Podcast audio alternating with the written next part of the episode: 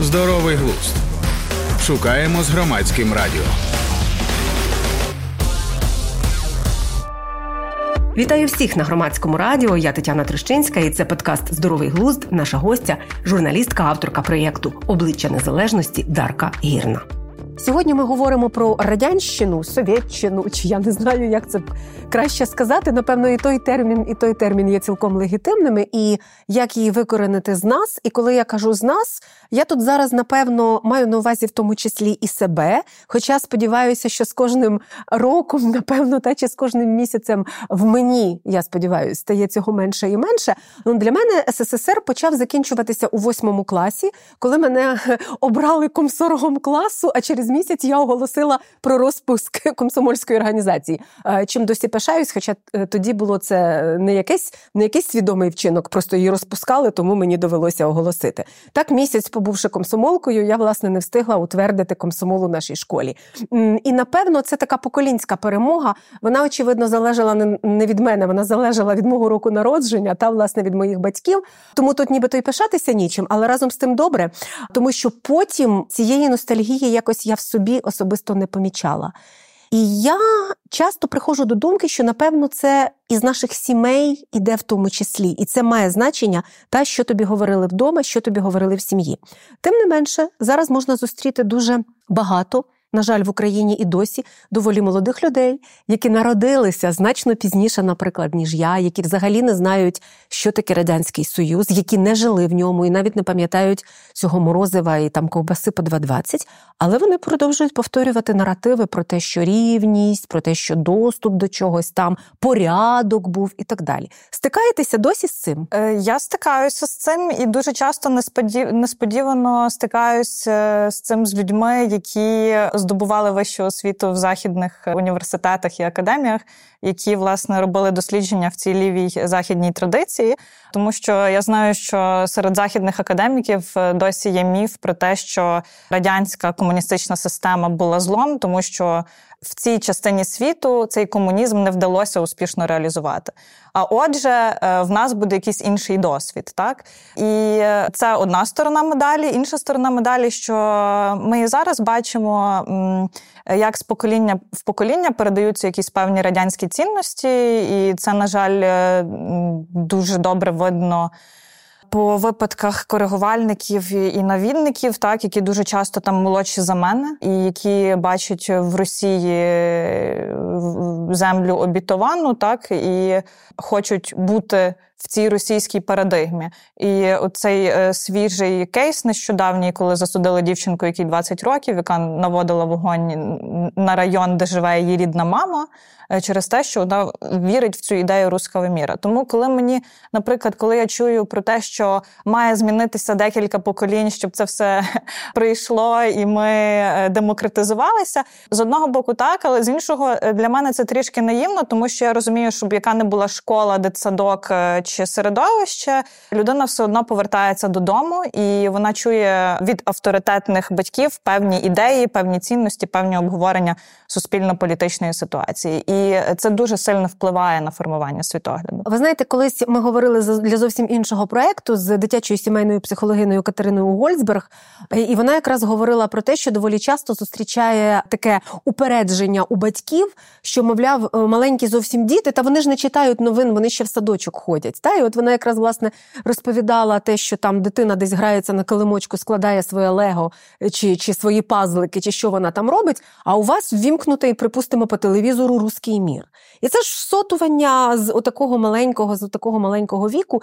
І ці моменти ну ми не можемо е, всі ці маші медведі і так далі пропускати та і говорити про те, що що воно не впливає на дітей. Покоління старше і покоління молодше. Я би пропонувала нам з вами трошечки пізніше обговорити, повернутись до цього питання. Я хочу, щоб ми поговорили про власне цінності. Та ви сказали, що є радянські цінності, і напевно є цінності, якими ми себе означуємо як представників і представниць української держави. Та? А можемо ми якось от розвести, що з вашої точки зору є тими цінностями, які є цінностями для майбутнього України, а що є радянськими цінностями? Е, для мене е, радянські цінності це право сильного в першу чергу. Так, тобто, хто має більше влади, хто має більше сили, той правий, незалежності від того які злочини він вчиняє. Для мене Україна майбутнього і те, за що ми воюємо, це є все-таки верховенство свободи, верховенство права. І це є конкурентне суспільство в першу чергу. Тобто, от, от це для мене ключова різниця. Е, оцей страх, сила, яка диктувала правила суспіль... суспільству, це є те, що якісно відрізняє радянський союз від е, демократичних суспільних моделей. Я з вами тут погоджуюся, тому що є речі, які ми несвідомо несемо там з покоління в покоління, і зараз дуже багато ми можемо поставити українських громадян. Ну, тут я не знаю, вилаштувати в рядочок, і їм може бути як там 60, так 45, так і 30, так і 18, І частина з них скаже: та влада це для обраних, там справедливості ніколи не буде, чого туди йти. Ну або там, наприклад, дуже чітко розділить е, державу і людей. І а, коли хтось приходить і каже про те, що та держава це ж ви, ми, ми в такій долі досі чуємо такий внутрішній протест. Ні, це не ми. А чому це так? І чи зміниться воно, я не знаю, чи змінюється воно? Е, Тому що впродовж 70 років радянська система виховувала покірні суспільства різних республік, притупляла критичне мислення і намагалася створити цю уірівнялівку в найгіршому сенсі цього слова. Так, тобто, умовно кажучи, два робітники заводу, один самовіддано працює, а інший шукає, як би це обманути систему. Вони отримують однакове, так і власне оця модель, модель постійної. Я б не так сказала навіть, е, це був певний суспільний договір. Ви не лізете в державний апарат, ви не чіпаєте цю комуністичну тоталітарну модель. Натомість ви маєте якусь ефемерну стабільність, е, ковбасу по 2,20 е, в довжелезних чергах, і, можливо, там якусь квартиру, яку ви теж отримаєте, якщо відстоїте mm-hmm. цю довгу чергу. І це роками виховувалось. Роками виховувалася відсутність критичного мислення, відсутність бажання е, брати участь в державотворенні і можливостей брати в цьому участь. Так і страх, страх е, того, що якщо ти виявиш якусь ініціативу, вкажеш системі на якісь слабкі ланки, е, ти будеш переслідуваний, репресований і тебе можуть вбити. І тут ми підходимо до дуже важливого моменту він пов'язаний з, е, так би мовити, іншим пластом України, та тому що ми часто обговорюємо ця ілюзія рівності, про яку ви сказали, і вона як міфологічна, якась така річ в собі живе десь там в частині свідомості частини людей. Хоча ми розуміємо, що це лише ілюзія, ілюзія доступу і можливостей, хоча це лише ілюзія замкнені кордони, там відсутність права на будь-яку індивідуальність в тому, чи можеш ти якось там постригтися, і закінчуючи, чи можеш ти якось вдягнутися. Ну я це добре пам'ятаю, тому що знову ж таки нагадую ці свої там 15 років. А це вже цілком той вік, коли тебе починали цікавити речі, пов'язані там з зачіскою мене, та чи з тим, що я одягаю, чи в якій формі в чому я ходжу в школу і так далі. І ми оце всі, наче нас із конвеєра випустили там, ходили. А, І це можливо не драма, але драма лежить глибше, та от якраз у відсутності цього вибору. І ми повертаємося до теми пов'язаної із іншою частиною України Україною дисидентською, Україною, яка м, яка чинила спротив відверто або тих, або тихіше, так але вона цей спротив чинила. І ця тема вона недостатньо проговорювана була протягом усіх років незалежності, тому що ми проговорювати її почали так гучно останнім часом, і особливо після початку війни, після Майдан, після революції гідності, після початку війни в 2014 році. А тривалий час от радянський союз асоціювався з якимись оцими гладенькими глянцевими радянськими фільмами. Та і ми не говорили про те, що були цілі пласти українських громадян, які пройшли табори, які виходили і не погоджувались, і так далі. І так далі. І оце мені здається недопрацьовано ще досі. Е, ну так, і е, я б хотіла тут зробити акцент, що тільки 10 років тому. Е, у нас в Україні ухвалили пакет законів про декомунізацію. Тобто тільки 10 років тому ми почали, хоч якось рефлексувати про те, що з нами сталося в СРСР. До цього цієї суспільної дискусії не було. І навіть в 15-му році, після Майдану, здавалося, е, серед пасіонарних проєвропейських, проукраїнських людей було чимало спротиву цим законам. І це дуже багато про що говорить. Е, але мені здається, що дуже важливо, що революція гідності і тепер вже повномасштабна війна, вона дуже широко запустила ці процеси переосмислення. Тому що коли я в 2021 році їздила Україною і збирала історії про живих дисидентів, мої відео збирали там максимум тисячу переглядів на Ютубі. Так коли почалась повномасштабна війна, ці перегляди зросли в 10 і більше разів. Тобто, це ті відео, які відзняті тоді. Так, тобто, це вибух інтересу, фактично. Це вибух інтересу. Люди почали шукати себе, переосмислювати себе, оглядатися довкола. Е, на жаль, е, мабуть, нам потрібен був цей величезний стрес і жах, щоб звернути увагу на Україну і на те, що таке реальна історія державотворення України. Е, щоб почати говорити і про дисидентський рух, і про український визвольний рух 40-х, е, 50-х, і е, Українську Народну Республіку, і власне визвольні змагання 17-21. І це дуже важливо, але я досі, я навіть по собі помічаю, хоч в мене немає взагалі досвіду життя в СРСР, але я зараз помічаю, наскільки в навіть в моєму поколінні глибоко сидять якісь звички, якісь поняття норми, які є абсолютно е, невластиві українцям, невластиві нам. І от це власне через те я зробила свій блог на Ютубі, щоб це досліджувати, щоб рефлексувати про наше колоніальне минуле. І от е, в чому воно проявляється? Воно проявляється навіть е, в таких дрібницях, як там шрифти на вивісках в магазинах, шрифти на вивісках в містах, які є російськими, які які мають mm-hmm. російський стиль. Це засилля е, церков в російському стилі синодальному, mm-hmm. які ми, українці, продовжували будувати вже після незалежності. Так.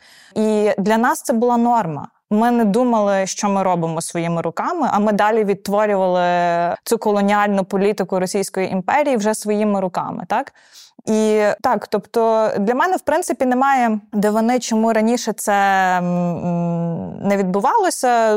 Дуже є популярна думка про те, що Україна здобула незалежність у 2014 році, насправді так. Бо до цього оцей здавалося безкровне набуття незалежності в 90-х, воно не стало таким сильним е, і достатньо сильним імпульсом, щоб ми про це говорили і думали. Саме з цих причин наші дисиденти тільки недавно отримали якісь там надбавки до пенсії і оцінку, і подяку від держави, так тільки влітку цього року. І тільки тому ми фактично зараз починаємо про ці речі говорити. Здоровий глузд.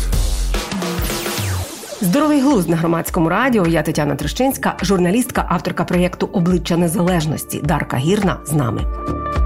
Якщо повернутися до тих, хто ностальгує за СССР, причому це ті реальні люди, вони старшого покоління, вони там щось пам'ятають. Хтось пам'ятає у більш свідомому віці, хтось пам'ятає, я не знаю, можливо, своє щасливе дитинство в третьому чи четвертому класі, і тому їм здається, що все тоді було добре. А чи варто переконувати, як варто переконувати, чи залишити все це таким звичайним плином історії і чекати оцих зміни поколінь, про яких ви вже згадали? До речі, наскільки пригадую, то за останніми соцопитуваннями тільки 11% українців е, все ще ностальгують за СРСР. Хоча для може, мене може, і ця цифра зізнаю... це погано. Це теж багато, мені здається. Це, це багато. І частина може посоромилася сказати. Я сподіваюся. Можливо, можливо, так, так, так. Ви знаєте, в Павла Казаріна, е, який зараз в лавах збройних сил, який публіцист, також е, відомий наш колега. В нього є чудова колонка, яку я всім рекомендую прочитати. Це ностальгія негідників, вона називається. І він розділяє цю радянську ностальгію на дві групи людей: це ті люди, які жили в радянській системі і вони не бачили альтернативи, тобто вони могли не знати правди, е, не бачити брехні цієї. Для них ця система це була норма. так? Угу. А є люди, які вже пережили проголошення незалежності України, які бачили всі суспільні трансформації, е, які мали можливість читати взяти відкриті архіви КГБ СРСР, які зараз розсекречені і доступні кожному українцю, так? Які мали можливість і мають можливість слухати історії, страшні історії дисидентського руху і масові повстання упівців в гулагах, так і знаючи весь цей багаж інформації про голодомор, про сталінські репресії, вони все одно ем, вважають радянську систему е, такою, до якої варто прагнути. Е, і власне в цьому е, Павло бачить оцю ностальгію негідників. Тобто, ти свій власний комфорт якийсь ем, е, ставиш вище, ніж життя людей. Ти допускаєш, що ти можеш за цей свій комфорт заплатити життями десятків тисяч. Е, сотень тисяч людей. І це вже тут вже просто порушений компас добра і зла для мене. Тобто, це вже якісь фундаментальні речі, з якими треба працювати дуже дуже фундаментально. Так ну це це проблема. Мені здається, що таких людей не переконати. Я дуже часто нині зустрічаю означення, з яким я згодна. А про те, що радянський союз для України це був такий великою тюрмою, можливо, недостатньо цього означення. Звісно, можливо, його рамки варто розширювати і додавати ще якихось характеристик для того, щоб ми могли зрозуміти, що таке був СССР для України, і напевно нам це важливо е, обговорити, переосмислити в суспільстві та для того, щоб іти далі. У вас є якесь розуміння? От як ми можемо означити, що таке був цей період в нашій історії? Це дуже велике і комплексне питання. Для мене це можна розділити на якісь декілька тем. Так насамперед, для мене я буду говорити про якусь свою суб'єктивну думку. Так. Радянський режим це була російська окупація України, певний її такий тип. Яка відбулася лише з третього разу, тобто більшовики намагались окупувати Україну, Українську Народну Республіку три рази. З третього разу їм це вдалося дуже вкривавий і жахливий спосіб. З іншого боку, була достатня кількість українців, які доклалися до цього проекту, так до проекту СРСР, так. до його розбудови. Ми мусимо теж віддавати цьому звіт, і... які увійшли в еліти СССР, навіть які частково. увійшли в еліти, так. і угу. от, наприклад, е, те саме розстріляне відродження, це є переконані ідейні комуністи, так які тим не менше залишили нам дуже багато літературну спадщину. З іншого боку, е, ми мусимо розуміти, що ця окупація принесла мільйони жертв українців. Ми заплатили чотирма мільйонами життів під час голодомору. Ми не знаємо достеменно, яка цифра жертв е, в результаті двох інших голодоморів. Ем, наші жертви після визвольних змагань 40-х, 50-х теж е, вираховуються там до півмільйона осіб. Пізніше масові посадки вже за Брежнівських часів е, це посадки дисидентів, шістдесятників і власне винищення цієї української еліти. От це ціна цього проекту, так з іншого боку, не все завжди є чорнобілим, і е, можливо, після якоїсь такої широкої суспільної рефлексії про те, яких збитків нам завдав СРСР. Е, ми дійдемо до розмови про те, а що що ж все-таки там було позитивного, так? Тому що в нас є такі фігури, там як Тичина і Бажан, які з одного боку були вірними слугами цієї системи, з іншого боку, вони використовували свої партквитки, щоб якось зберігати цю українську культуру і її розвивати в тих умовах, в яких вони могли. Так?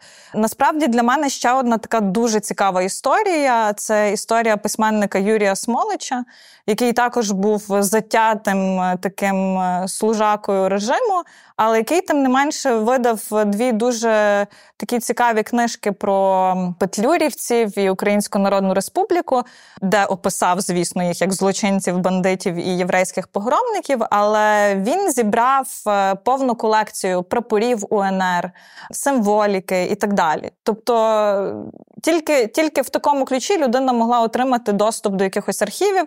Тим не менше, він зібрав ці, цю повну колекцію. Так, це в цьому теж є певний парадокс.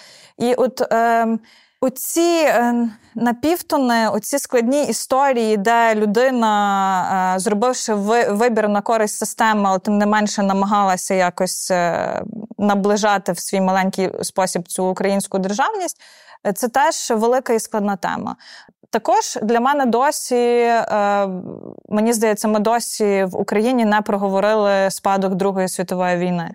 Що це для нас було? Так, тому що зараз я ловлю себе на думці, що ми завжди намагаємося бути антитезою до цього російського побєдобєсія. Ми завжди хочемо від цього зрозуміло зі зрозумілих причин відмежуватися від цієї нездорової абсолютної історії.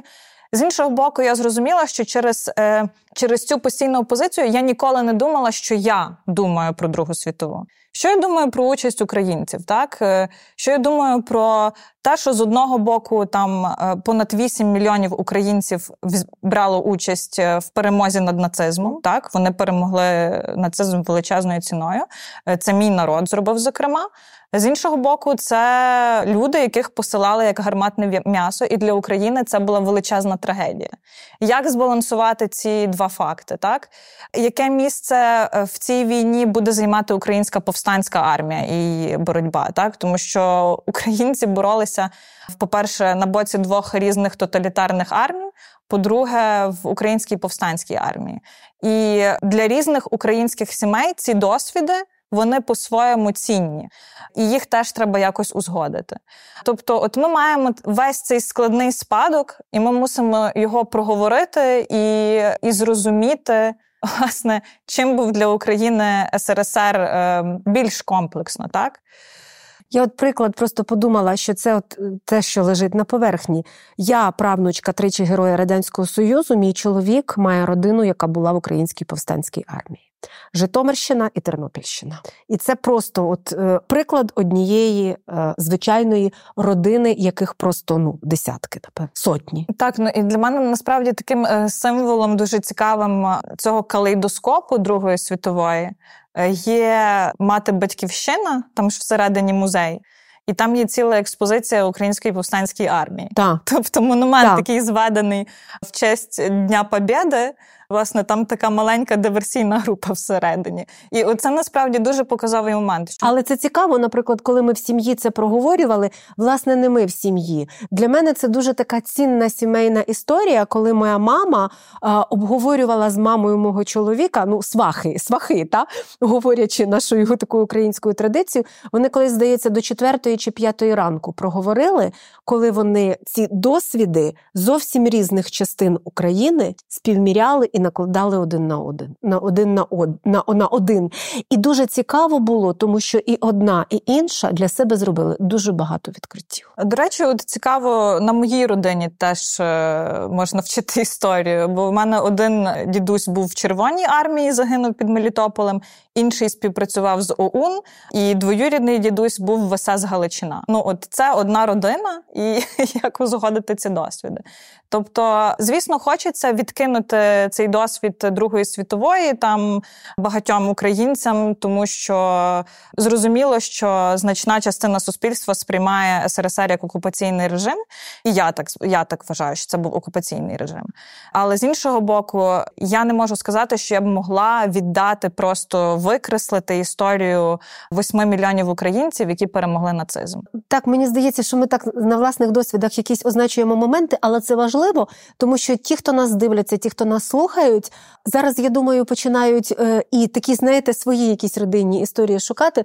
Їх насправді дуже багато. Ми в цих ефірах говоримо про ту книжку, яку ми вважаємо, що вона має там війти в бібліотечку свідомого українця чи українки в кінці, але це ще не закінчення нашого ефіру просто доречно, оскільки якраз оці складні моменти, які ви згадали зараз, мені здається, доречно згадати цю книжку, яку і ви власне назвали. Це Сергій Єкельчик, і це канадський історик українського походження з університету Вікторії.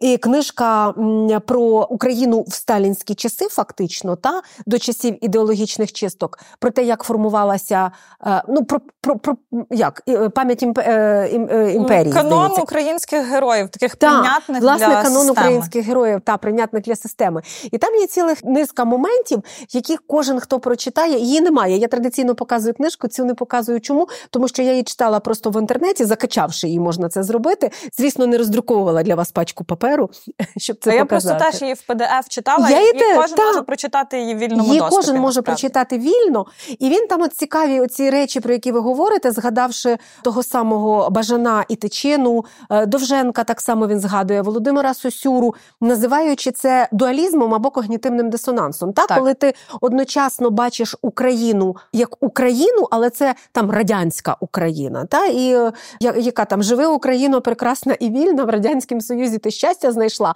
Мені ж це вбивали в голову ще маленькою. Але прекрасна і вільна це брехня. І між рівними рівна, між вільними вільна, десь там то як щось, як щось розцвіла. І між рівними рівна це брехня, і між вільними вільна це брехня.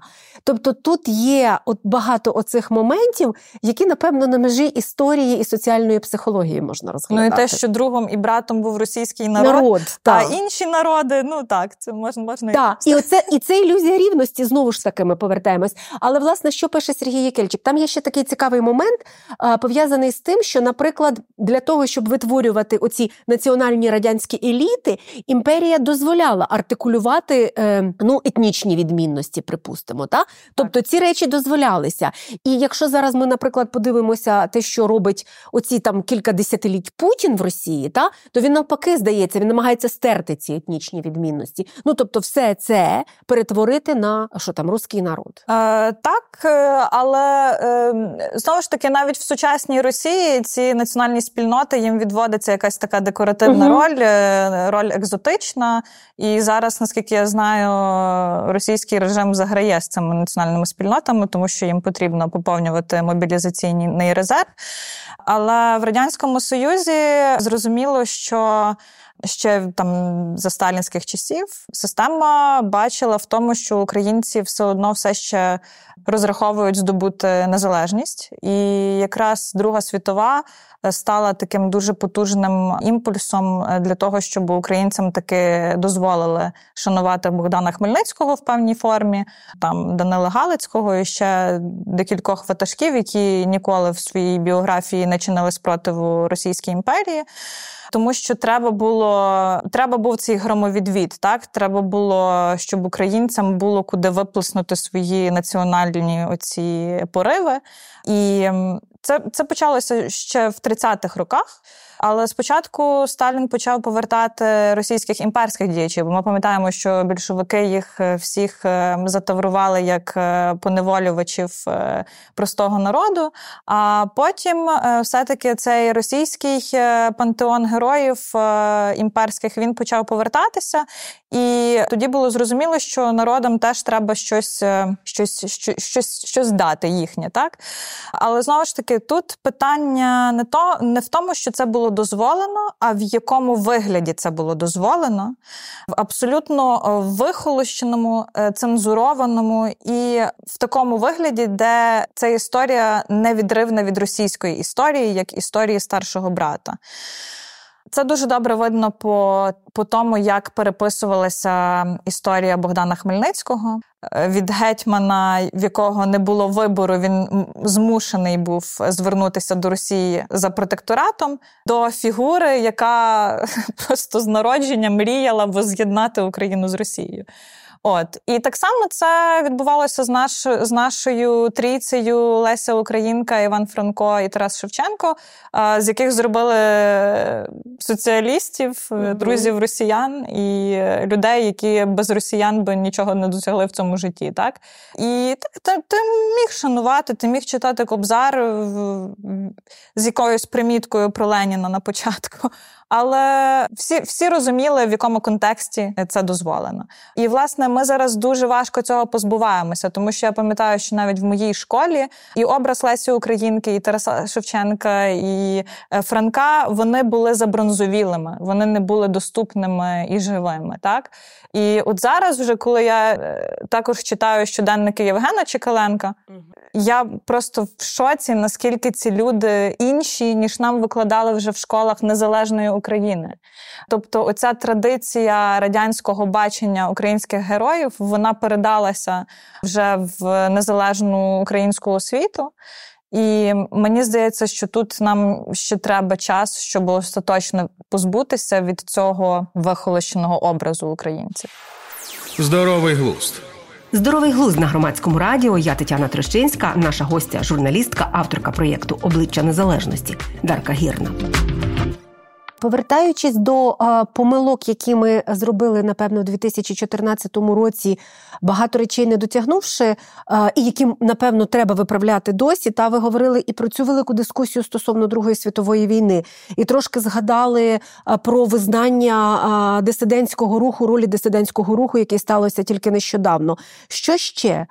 Що ще? Чи або можливо трошки тоді розширити те, що ми вже згадали? Та, от, власне, які ці помилки, і е, що є необхідно необхідним робити, робити, продовжувати далі, щоб позбуватися цього о, радянщини. Які помилки ми робили після 2014-го? 14-го, так. Перша помилка, мені здається, частини суспільства це було нерозуміння важливості власне декомунізаційних процесів. Так, тобто багато людей ще гралися в якусь демократію і казали, мовляв, в чому пам'ятник Леніна винен. Ми маємо міняти парадигму в мізках. Але ж все починається з таких е, символів, якраз видимих, так тому що вони на когнітивному якомусь рівні працюють.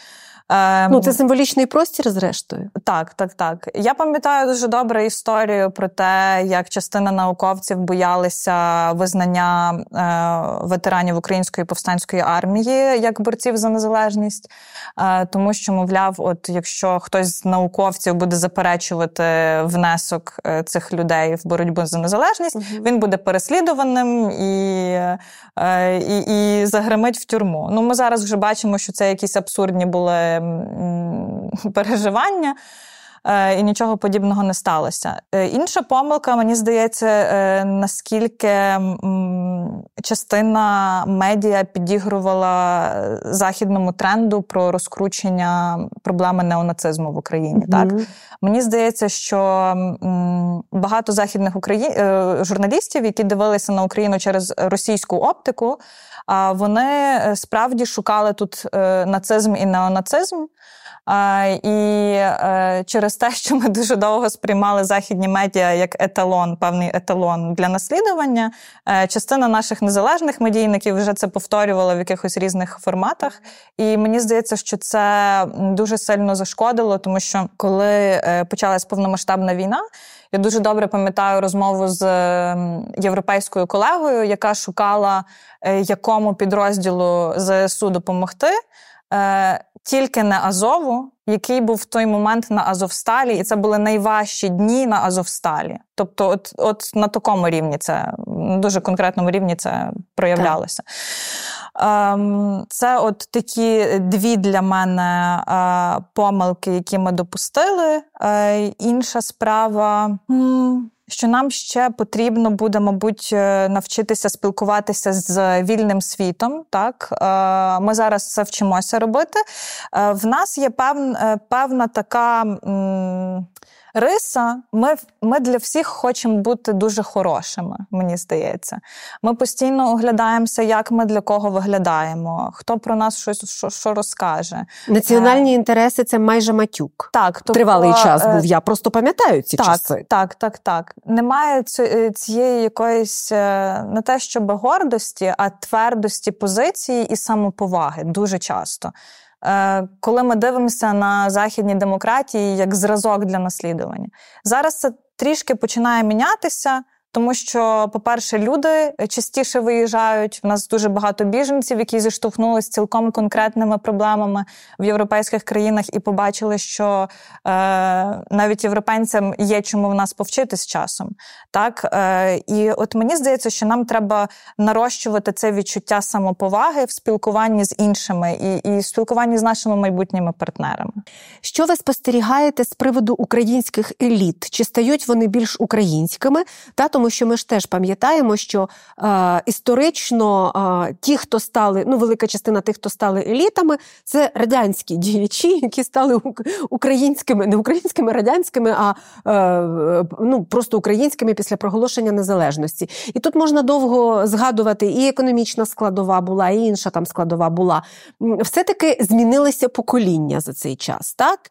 Чи спостерігаєте ви таке по-українськи шання? Так українських еліт і в яких масштабах? Загалом так, я бачу позитивну якусь тенденцію, тобто ем, все-таки там більшість еліт е, вже є проєвропейськими, е, проукраїнськими, що дуже важливо. Що дуже важливо і дико, та? тому що Україна, але ми ну але так склалось у нас, що у нас і проросійських багато було і є. Так, і насправді я от зараз е, ловлю себе на думці, що я ніколи не жила е, в часи, де україномовного контенту так багато. Тобто я зараз заходжу банально е, на Ютуб, включаю медіа, угу. приходжу в книгарню, і в мене очі розбігаються е, від цього асортименту.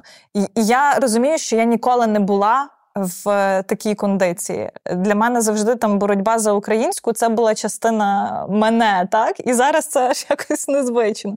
Що, власне, от е, ця українізація вона відбувається і на рівні не тільки політичних еліт, а в принципі на рівні еліт. І те, що мене дуже тішить, це те, що наш шоу-бізнес з представниками з мільйонними аудиторіями українізується і показує цей цей приклад. З іншого боку, е, якщо говорити там про політичний політичний істеблішмент. Е, мені здається, що дуже багато радянських підходів до управління все ще залишаються. Е, є оце від, відчуття, що президент це голова ЦК КПРС, який все вирішує по по дзвінку і і по рознарядці. Ем, Ну, з одного ну, він боку, же сам нас... не відмовляється від цієї ролі, а ну але то е, інше. Так, а це двосторонній так, процес. Так. Суспільство очікує, що його проблеми вирішать, а в вертикалі, власне, вершина вертикалі цим гарно користується. Це, Зрозуміло, що зараз е, воєнний час, тобто у нас є певні особливості держуправління, але я розумію, що це, ця проблема залишається. І, от, наприклад, того, що мені зараз бракує, це взаємодії е, влади з громадянським суспільством. Тобто я не відчуваю, що е, до громадянського суспільства дослухаються. Е, хоча для демократії це критично важливо, так і це те, що в чому я бачу ще ці е, щупальця радянського союзу. Е, але я сподіваюся, що після перемоги ми це будемо ефективніше долати. Ну і напевно на сам кінець, як ви вважаєте, що треба говорити дітям в садочку, в школі? А коли ми у якийсь спосіб виникає тема пов'язана з цим радянським періодом та України, щоб вони його адекватно оцінювали, розуміли, що це було, але це не заважало нам рухатися в майбутнє. Ви маєте на увазі, як е, як закладати в наступне так. покоління ці нові моделі мислення так. і відходу від совка. Е, Якщо говорити про якийсь символічний рівень, е, для мене засадничим є е, присутність пантеону національного національних героїв. Так? Тобто, в нас має бути місце, де є оця довга державна традиція, де ми вшануємо всіх державотворців, в незалежності від того, там. Які вони були, і так mm-hmm. далі. Тобто е, молодші покоління мають бачити, що наша історія дуже довга е, і дуже складна, так і тому це це має цінуватися, оця державність. Е, Інша річ. Е, е, Треба подумати, бо це е, бо це дуже складне питання. Мені здається, що з маличку потрібно виховувати відчуття відповідальності і відчуття того, що кожна людина може е, змінити щось, так? Е, от ця парадигма, що ініціатива наказуєма, так. має назавжди відійти в минуле. І е, люди повинні розуміти, що брати ініціативу на себе, брати відповідальність це є великий привілей і великий позитив, а не негатив. Так? Ем, це І та... звідки ж іде, до речі, звідки звідси ж іде і оця політика брудна справа, наприклад, там, так? Так, Тому звісно. я туди не піду, бо там дуже брудно. Е, звісно, ні, ну ми всі розуміємо, що там політика не робиться в білих рукавичках, Воно, так? Та, та. але е, для того, щоб робити якісь системні зміни, е, потрібно наважуватися на іноді некомфортні для себе речі. Так? Е, тобто, це, це звісно, угу. вихід з зони комфорту. Але навіть на рівні громадянського суспільства я просто дуже добре пам'ятаю, як ми починали ініціативу з підвищенням пенсії для дисидентів. Угу. І е, я хочу сказати, що цю тему вперше підняли звичайні люди. Громадянське суспільство, журналісти, які просто законектилися з опозиційними народними депутатами, з деякими депутатами mm-hmm. з провладної фракції, і разом вийшло цю ініціативу дотиснути до кінця.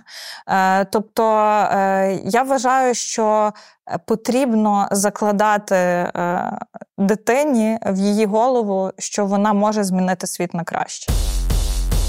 Здоровий глузд. Шукаємо з громадським радіо.